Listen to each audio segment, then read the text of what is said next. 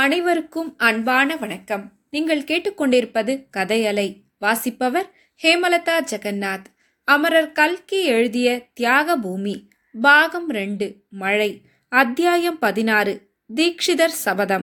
நல்லான் எதிர்பார்த்தது வீண் போகவில்லை. மறுநாள் காலையில் சுமார் பத்து மணிக்கு கொஞ்சம் தூற்றல் நின்று வானம் வெளிவாங்கியிருந்த போது வம்பும் தும்பும் கும்பலாக சேர்ந்து சம்பு சாஸ்திரியின் வீட்டு வாசலை தேடிக்கொண்டு வந்தன. சங்கரநாராயண தீட்சிதரை முன்னிட்டு கொண்டு முத்துசாமி ஐயர் ஷாமா ஐயர் ரமணி ஐயர் பஞ்சு ஐயர் ராமையா வாத்தியார் pension sub registrar Srinivasa Iyengar பஞ்சாங்கம் பசுபதி ஜோசியர் குமாரசாமி குருக்கள் நாராயண கணபாடிகள் அர்ச்சகர் வரத ஐயங்கார் எல்லாரும் வந்து சேர்ந்தார்கள். அப்போது வாசலில் நின்ற செவிட்டு வைத்தியை பார்த்து தீக்ஷிதர் அடே உன் அத்திம்பேரை கூப்பிடு என்று வாயாலும் கத்தி கையாலும் ஜாடி காட்டினார். செவிட்டு வைத்தி அவ்வளவு பேரும் கும்பலாய் வருவதை பார்த்து ஏற்கனவே மிரண்டு போயிருந்தான். இப்போது நெஞ்சு படக் படக் என்று அடித்துக்கொள்ள உள்ளே சென்று பூஜை அறையில் இருந்த சாஸ்திரியிடம் எல்லாரும் வந்திருக்கா? உங்களை கூப்பிடுறா என்றான். பிறகு சமையலறை பக்கம் சென்று அக்கா அக்கா ஊர்ல எல்லாருமாக சேர்ந்து அத்திம்பேரை அடிக்க வரா. நாம இங்க இருக்க வேண்டாம். ஊருக்கு போய்விடுவோம் வா என்றான். ஆனால் மங்களம் அப்போது கொல்லையில் குளித்துக் கொண்டிருந்தபடியால் அவள் காதில் அவன் சொன்னது விழவில்லை.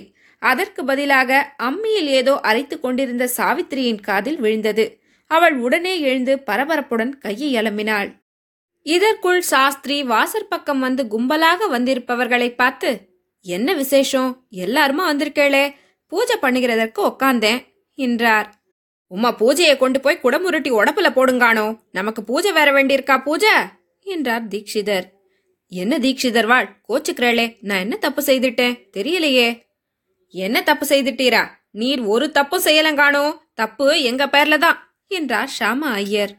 அவ்வளவு நெஞ்சு ஆண்மையாங்கானோ உமக்கு? அந்த நெஞ்சில உப்ப வச்சு நரடினா என்னன்னு கேக்குறேன் என்றார் முத்துசாமி ஐயர். இது என்ன பாவமா அண்ணா இருக்கு? என்றார் சாஸ்திரி.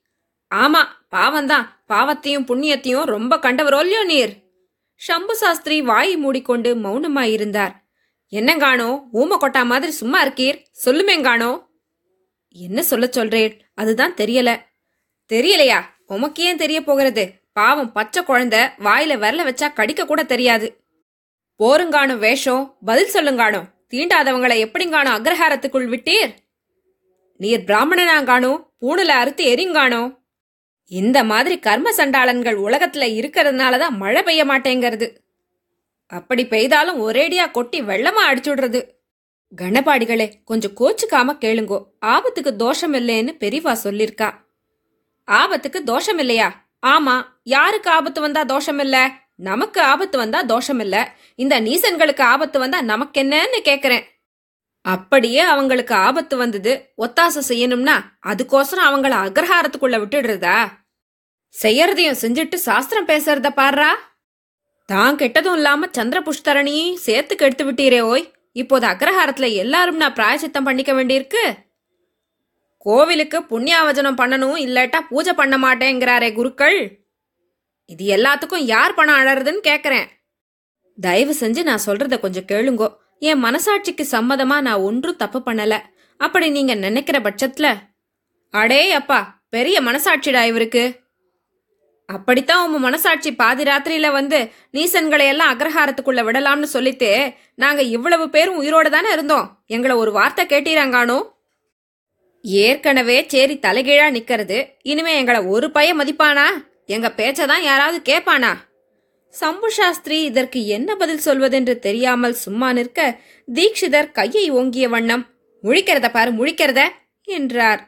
இதுவரை ரேழி கதவண்டை நின்று கேட்டுக்கொண்டிருந்த சாவித்ரி அப்போது குறுக்கே வந்து என்ன மாமா கைய ஓங்குறேன் எங்க அப்பாவை அடிச்சிடுவேல் போலிருக்கே? என்று ஆத்திரமாய் கேட்டாள். தீக்ஷிதர் ஆமாண்டி அடிக்கத்தான் போறேன். நீ யாரடி கேக்குறது? என்று மறுபடியும் கையை ஓங்கினார். ரொம்ப திமிர் பிடிச்ச குட்டிங்கானோ முதுகுல வெயுங்கானோ ரெண்டு என்று முத்துசாமி ஐயரும் கையை ஓங்கிக் கொண்டு வந்தார். சம்பு சாஸ்திரி சாவித்ரியை சட்டென்று அணைத்துக் கொண்டார். அதே சமயத்தில் பின்னால் ஒரு பெரிய கணைப்பு சத்தமும் தடியை ஓங்கி தரையில் குத்துகிற சத்தமும் கேட்டது. எல்லாரும் திரும்பி பார்த்தார்கள். வாசலில் சற்று தூரத்தில் பட்டிக்காரன் நல்லான் வந்து ஒரு பெரிய தடியை ஊன்றிக் கொண்டு நிற்பது தெரிந்தது. ஓஹோஹோ இந்த சிப்பாய் தடியை தூக்கிண்டு வந்துட்டானா? நம்ம எல்லாம் அடிச்சாலும் அடிச்சிடுவான் என்றார் சாம ஐயர். ஏன் அடிக்க மாட்டான்? பேஷா அடிப்பான். இந்த பதிதனுடைய வீட்டு வாசல்ல வந்து நம்ம நிக்கிறோமோ இல்லையோ? வாங்கய்யா போகலாம். கிளம்புங்கோ. ஏன் இன்னும் நிற்கிறேள் வாங்கோ. எல்லாரும் திரும்பி போக ஆரம்பித்தார்கள். ஆனால் பத்து அடி போனதும் முத்துசாமி ஐயர் மறுபடி நின்று திரும்பி பார்த்து இவன் அப்பன் தவசத்துக்கு இவனை நான் திண்டாட விழாட்டா நான் போட்டுக்கிறது பூணூல் இல்ல என்றார். அதோட விடக்கூடாதுங்கானோ அந்த கல்கத்தாக்காரங்கிட்ட சொல்லி இந்த குட்டிய தள்ளி வைக்க பண்ணி வாழ வெட்டி அடிக்கிறேனா இல்லையா பாரும் என்றார் தீக்ஷிதர் அவன் பேர்ல என்னடா தப்பு? நாம் தானேடா இடம் கொடுத்து கொடுத்து கெடுத்துட்டோம். மாமாங்கத்துக்கு போயிட்டு வந்து மீனா செத்து போயிட்டாள்னு ஒரே புழுகா புழுகினானே. அப்பவே இவனை சாதி பிரஷ்டம் பண்ணியிருக்கணும்.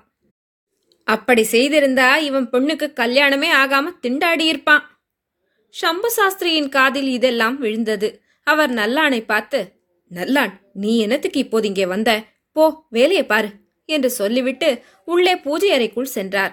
அம்பிகையின் விக்கிரகத்தின் முன்னால் உட்கார்ந்து அம்பிகே தாயே என் அருமை மீனாவை நான் மறக்க முயன்றாலும் இவர்கள் மறக்க விட மாட்டேன் என்கிறார்களே என்று எண்ணி கண்ணீர் விடுத்தார்.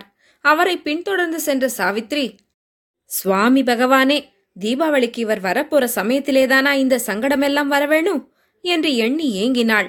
அவளுடைய கண்களிலும் ஜலம் ததும்பிற்று. பதினாறாம் அத்தியாயம் முடிவுற்றது. நன்றி.